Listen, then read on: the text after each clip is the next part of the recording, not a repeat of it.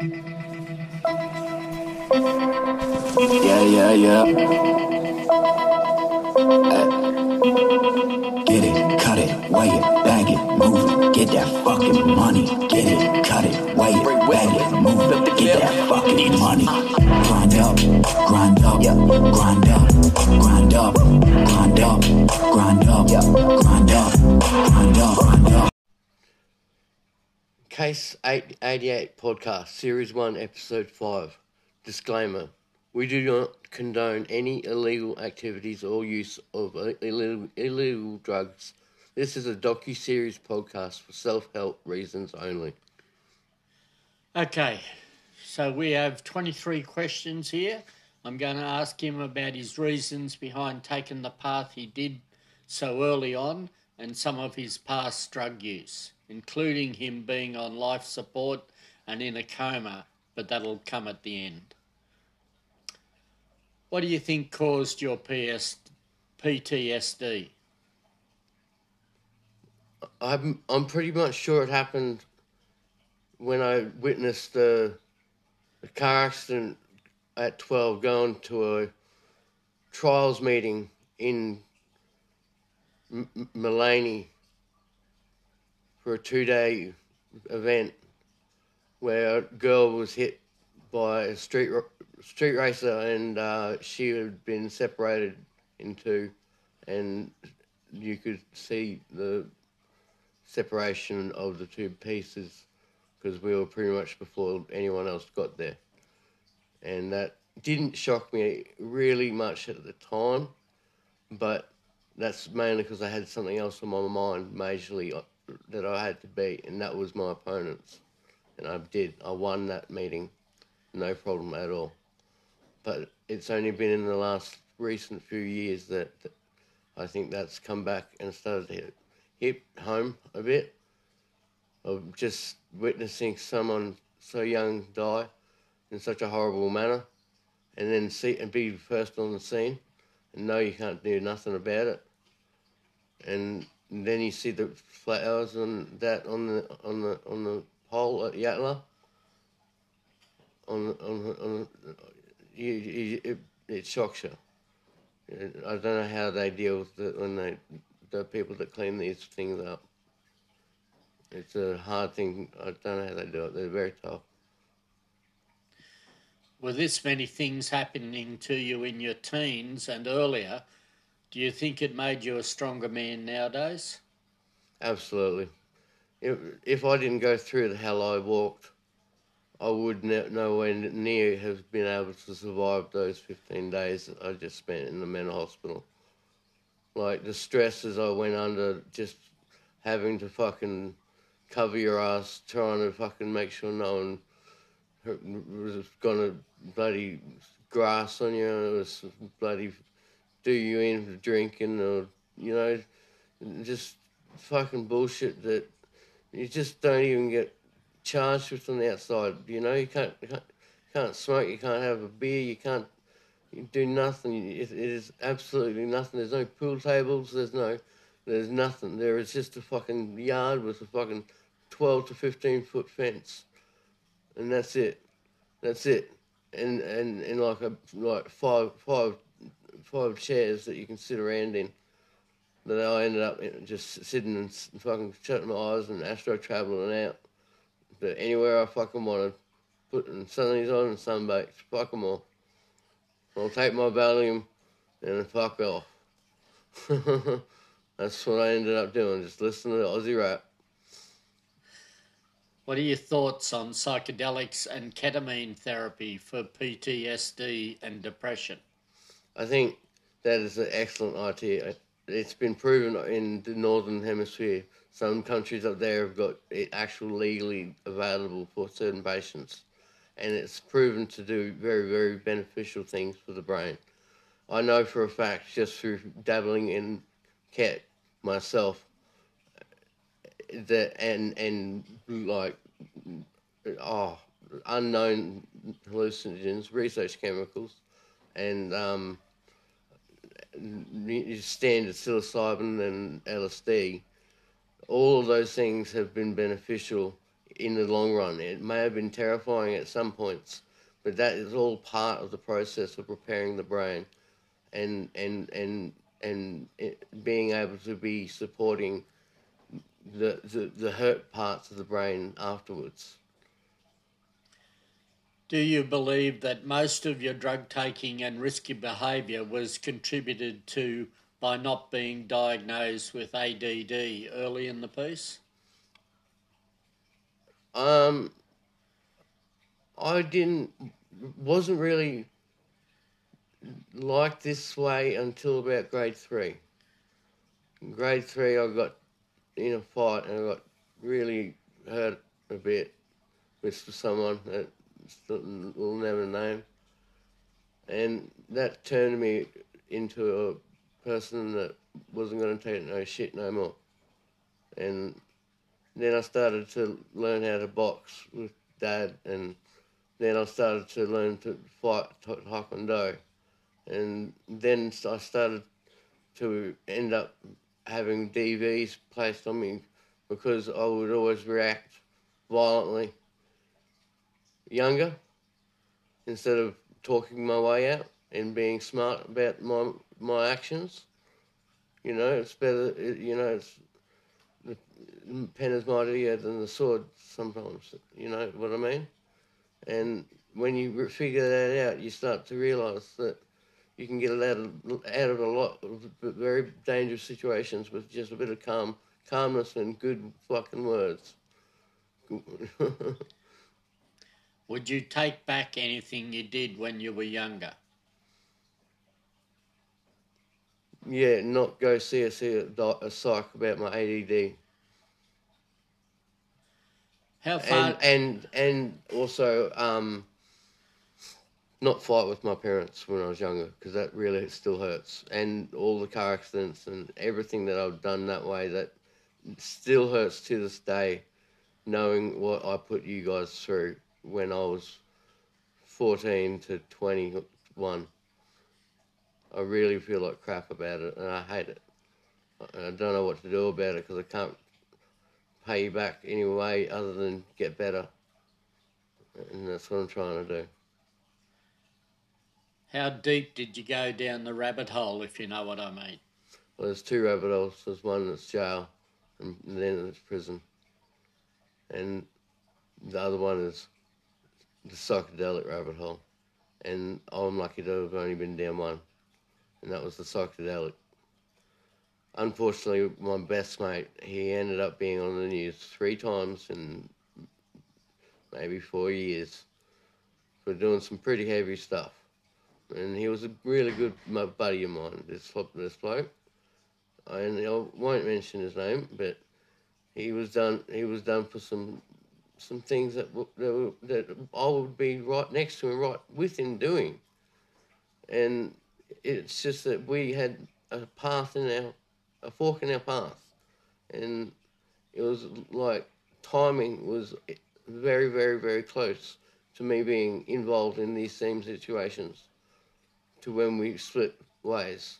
And we only split ways on mutual grounds. We were still good buds. Like, if he was out, we'd be, you know, partying on and enjoying our company. You know, he was a good bloke. He was a stand-up bloke. Never snitch on, your, on no one. You know, that tough fighter. Really tough fighter. Would take on anyone. But um, Oh, yeah, go on. Are non diagnosed kids more likely to pick up ice as a drug of choice compared to non ADD or ADHD persons? Absolutely not, because they wouldn't have the idea that that would work that way for that kind of person. They wouldn't understand that that would be beneficial because of a drug called Desoxyn, which is only available in the US for um, uh, massive weight gain, narcolepsy, and also, funnily enough, ADD or ADHD. Huh. Methamphetamine, pure methamphetamine, is called Desoxyn, and it's a pharmaceutical sold under whatever, Pfizer or fucking whatever, some brand, and it's called Desoxyn. and it's just meth. That's it. That's it. There's L and D methamphetamine. L is straight. Uh, D is straight. L is L is pharmaceutical. So it's L methamphetamine in this pill. That's what I'm, what is the only way that you'd understand that meth works. That way would make someone enticed that way, and a kid wouldn't know that. So it's only if you were given it to you and it's, you figured out that it worked for you once you tried it, and you didn't lose it like everyone else does, or didn't have like issues that other people seem to have. You know, it's only when you realise that after taking it and making that initial choice to take it. Do not ever take that initial choice because there's better options than these psychs. There's psychs that can help you with getting the medication right for you. You don't need to toke on that pistol, that crystal pistol, to figure it out first, please. So you call methamphetamine medicine. Can you explain this for me? Because I know for a fact that I'm ADD. Mum has always thought that I was an ADD kid from young. I was that kid that would look out the window and not pay attention to nothing. I was just just off with the fairies, just fucking, just doing nothing, just mind in in the clouds sort of shit. And um, this made me. This chemical made me operate like I had no mental illness. It made me feel a lot more normal, natural, just more me. Like before, I sort of went a little funny with the antipsychotics and antidepressants I was put on when I was mid-teens for a supposed drug-induced psychosis and schizophrenia, which turned out to be all bullshit. And these drugs did not agree with me too well. I was on nearly every single one under the sun. They gave them all to me. I was on, on them all. So, yeah, I had nothing work for me except for this. And that's why I have been doing what I have done because it is the only thing that is what I need to be done until I get fully prescribed for my ADD medicine. That's what I. That's why I did what I did. Do you think the government is in part contributing to the drug problem rather than helping addicts? I believe that they would rather lock up people with like us, and um, profit out of out of holding us via privateering a, a prison, and then selling land to these people to build prisons on for hundreds of millions of dollars, and it is all like you just look at the the corruption in the in the seventies and the nineties and the eighties and now it's all happening all over again. It is the government is not in part and parcel of drug selling or nothing like that, but they're influential in the way they deal with the people they deal with. And and that's the dangerous thing is is that they've now got laws that can separate a person that has a criminal record with another person that has a criminal record. Or, or it might even be worse, there could be one and not the other. And then that is a crime if they can consort in a public place together knowingly. No, not even knowingly. Like, these are some serious laws. And they they called them Vlad originally, and then they changed them to something new. What do they know? What is it? Yeah, I, I don't know what they're called now, what the Vlad laws, but they've just changed the name of them. But I don't know what it's, the new name is. Yeah, but this is ridiculous stuff because it's all about your criminal past they're talking about. Like now, because of my DUIs, which is a criminal act. Once you get done for a DUI, you have a criminal record now. That's a that's a real fact. It's not a. It's not a. Like a. It's not something to be laughed at anymore. Like I back in the day, I didn't know or understand how serious an act it was, and I was. I've been done six times, and you know that's that's really stupid of me because legitimately four of them were definite legit. I was, but two weren't. One, I was sleeping in my car, and knocked on got knocked on the window, and it was a copper, and I was listening to the radio. It was outside a party, and I didn't want to drive home because I was drunk. So what do you do? You don't drive. I, I got done for drink driving that night.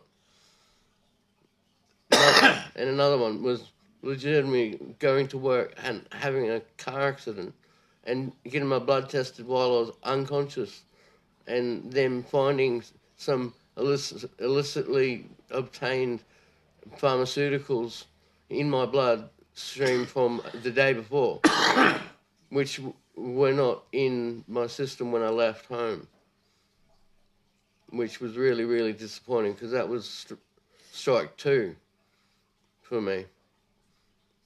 And that, that was a major accident in Kinabalu where I smashed my face in because I hit the driveways of three different driveways on a hill, downhill, in a Toyota Hilux with a motorcycle in the back, smashing my head on the steering wheel and the and the windscreen, with a, while my bike was trying to push its way through the cabin and spear us or spear me or the passenger if there was one to death. I ended up breaking my cheekbone in multiple places, nose multiple places, eyelid multiple, uh, eye, eye socket uh, multiple places, couple teeth at the root, chopped my eyelid off, did did a little bit of my tongue was chopped off and had to be stitched back on. Same with my eyelid. That I had to watch them do that while I was awake. That was horrific. so, yeah, go on. So you were originally hooked on oxycodone, immediate release tablets, and escalated to Jurnista, which is dilaudid in in the US. Or chemical name is hydromorphone in 30 milligram pills, which you said one would be cut into four and ingested over four or five days for $50 each. Is this why heroin was so easy to stop? Absolutely, because nowadays one point is sixty dollars for heroin, and that is ridiculously stupid because that is gone unless you use it with a needle. And no, I was a, never a needle guy. I would never do that. You know, that's not my game. So that was a rip off to me. Where for ten dollars more, I'm getting a half hour bit of fun. That's bullshit. So to me, heroin was not was pointless to me unless it was done the way everyone else does it, and I don't do it that way. The hydromorphone was a pill that was sold to me by a very good mate of mine that I would probably still be using if he is still around, but he, he ended up passing away. So rest in peace, old matey. He was a good bloke. He saved me out of a lot of dues, a little, little bit of shit. He was a good bloke. Rest in peace. So you were put on 170 milligrams of methadone a day with a gradual re- reduction over time. How long did it take for you to completely to be completely clean from opiates? It took me about 18 months to get completely from 170 milligrams of methadone to 5 milligrams a day. And that was a, a, an achievement. The, the pharmacy said that they have never seen people do this. They say that they usually get down to 30 milligram a day and just stick to that for the rest of their life. They, said that you were one of the rare ones that ever give it up. I was proud of that. I was damn proud of that. Because I gave up heroin, I gave up hydromorphone, and I gave up methadone and I did it all within a very quick period. I was told as your dad by a dealer landlord of yours that even he couldn't keep up with you. Is this true and why do you think that was? yeah, that's damn true. No one can keep up with me. It's funny.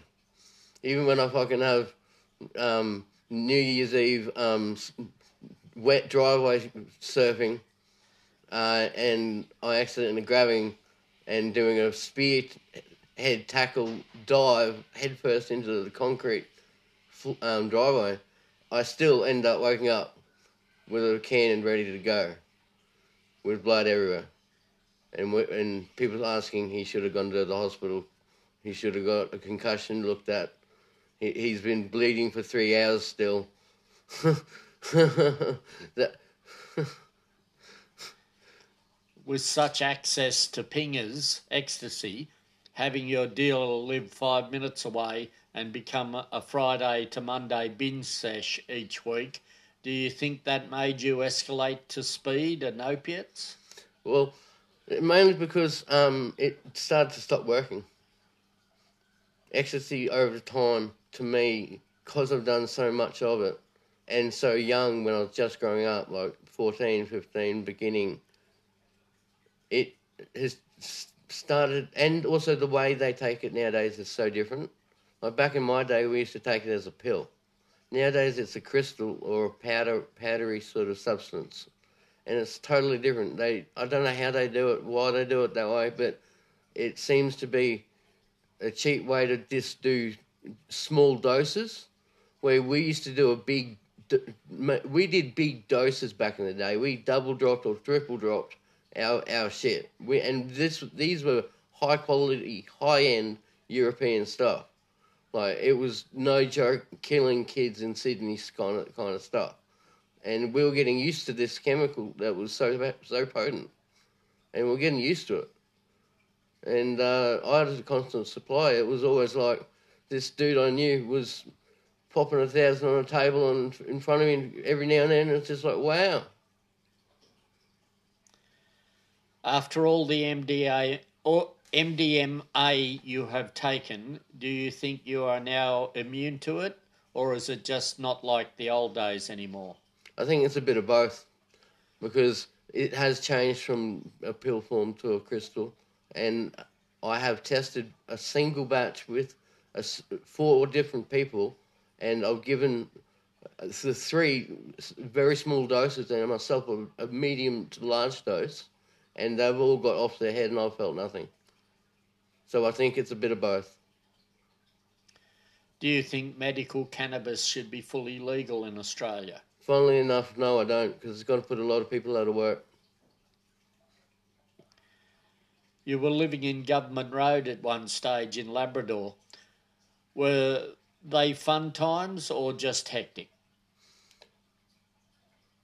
back to the legal cannabis, I'd also support medical, but the prices are ridiculously high, and they can't always get a constant supply of the constant of, of a regular strain like the US do. The US are fully organized. They really know their shit. They know that what they're doing really well. Same with Canada. They're way way ahead uh, in medical cannabis to us, and even just recreational now in California. Um, we are so behind. It's ridiculous. If they ever went legal, legal, like fully recreational legal, it would be beneficial to the government, but not to probably like sixty percent of Australian citizens because we are all now slaves to the government's pricing and taxation. What do you think, Dad? Yeah, I agree. Yep, yep. It should be cheaper. I- Exactly. It should be literally. You should be allowed to grow your own, in your own house, in lights to a certain weightage per month. You know, and you pay for the electricity yourself, like you would normally. Uh, That's how I believe it should be done, because they do it overseas in America just like that, or they do it in Humboldt County and do it outside. Okay, back to Government Road. We're in Labrador. What do, what did you think about the fun or fun times you had there? Well, that place was a hectic fucking household. There was always some kind of fucking some some shit going down somewhere. Some someone's had an argument with someone. Someone's fucking throwing a bottle at someone, or someone's fucking coming to kick someone's door in, or someone's getting raided, or someone's got a phone, got a got a bloody cupboard full of phones he's nicked from people on the beach. You know, it was a loose house. It was a fun house. but um, it was also one of the houses that one of the worst incidences that ever happened in my life nearly happened to me. No, it did happen to me, it wasn't nearly the worst. It, it, sorry, it was nearly the worst, but not the worst. Luckily, that we will get to that later. So panic attacks come on you in situations like driving to town or in a suburb that you've never been in before. How do you get through the stress of navigating the Gold Coast for the first time by yourself and all amped up mates in the car when you came from three different areas, two of which are semi rural and not built up in southeast Queensland region? Um, drinking. That's why I was done six times. I was a drink driver, dude. so that calmed you. Fuck yeah, I'd have a rum and I'd just drink and drink and drink like it was water. Like it just didn't affect me. It was only when like it was like you're getting really into it, like you're getting into the second day or something. That's when if you go driving, you're fucking stupid. you're silly.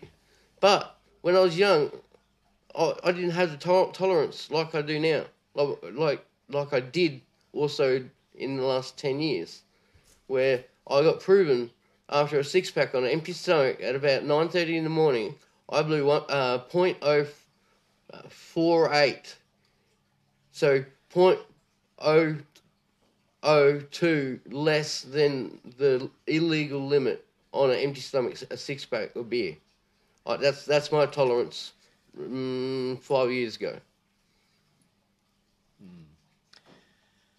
So when you were put on life support and put into an induced coma, it brought you to this stage. Do you think you were changed forever after that? 100%. I nearly killed my best mate. My best mate and I took Datura one night to the point where we we it weighed out when we look back at what we did. We did four times this the normal amount per person in one dosage, and we drank the cup like as if it was Jim Jones handing out the Kool Aid. Like no shit. In forty five minutes, I was hovering off this chair, standing as if I'm hovering, using my legs and muscles to stand just above the seat, but not sit down, smoke imaginary cigarettes, and talk to people to the left of me that are not actually there in 45 minutes. In 50 minutes, the ambulance was there. And both of us were carted off and put on life support and induced comas. And I don't know how long I spent in there to this day. I don't know when it happened. I don't know. I, no recollection. Something happened to us and we were changed. We were switched. Something went really bad that day, and it, we we screwed our minds up really bad because we we were never the same ever again from that day on. It even to this day I feel different, and that was when was that, Dad? Uh, early two thousands. That's that is insane. Even now it's still affected me what that shit did to me. They call it the devil's dandruff. No, the devil's breath in Colombia. They powderize it, put it into a newspaper and blow it in people's faces and, and take take advantage of them. How nasty is, is that? Like this shit is so bad. I'm not telling you how to get it. You're not you're not getting this shit. But the fucking shit is deadly shit. Don't touch it. If you ever know what you're talking about and know what I'm talking about, don't ever do it. Psychedelics are a big thing in your life then, and still are now. Am I correct? Fucking oath it is. Uh, it's helped and benefited me every single time I've taken them. They've even bad times end up becoming beneficial because it works out stresses and and things you probably weren't even thinking of while you're conscious. Things that you think about when you're unconscious asleep, that you, you are not consciously making these thoughts up, It's just popping up in your brain. That's what these tools are, are used to help deal with subconsciously, but consciously as well, because you're un, un, under the influence of, of a psychoactive substance that is making you see and feel things that you cannot normally see and feel, but are there every time, every damn time. It's it's a different. It's it's it's you, you never have the same trip. It's not the same, but it's very similar. Every single time there's traits that you know. This is this is good acid. This is this is this is heavy, and and and some like I said, some of the worst, scariest things ever in acid have been the most beneficial things that have stuck with me for life, changed me for life. What was the worst trip you have ever been on, and how long did it last? About four years ago, and it took about uh, 16 hours to come down fully. I accidentally ate three 350 microgram doses of LSD 25, the real deal shit. Not this weak, weak watered down crap you get. This was the real deal shit. And I hadn't had the real deal shit for years and years and years. Like years.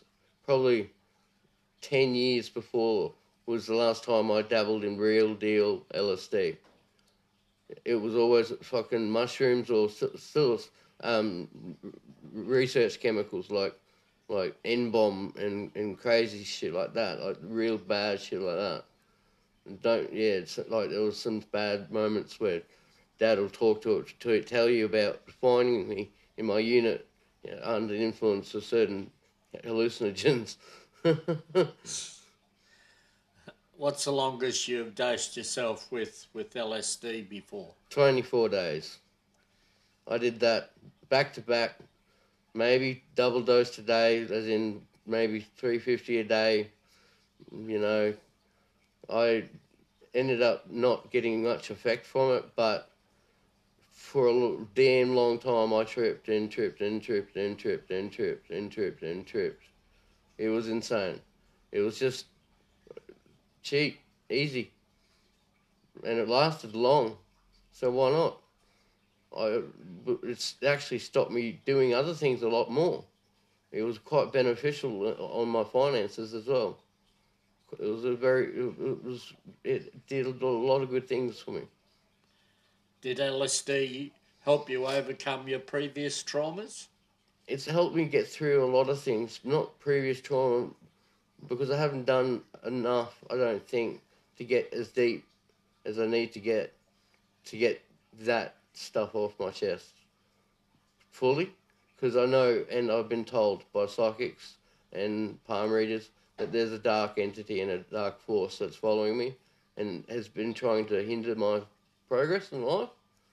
And I, I believe it because I was told it when I was 18 when I was with Letitia. She said that she had seen me with black smoke following me everywhere I went. And she used to have some very weird things go on with radios and TVs where we would be talking, and the same thing we'd talk about would come on right after we say it, immediately on the radio or the TV, and, and it tripped us, tripped, tripped me out because she told me she could do it, and she showed it to me, and she did do it and it's crazy. I, and she said so many things that to me after we broke up. She said would happen to it to me, and it all ended up happening identically the way she said it would happen, and that creeped me out too.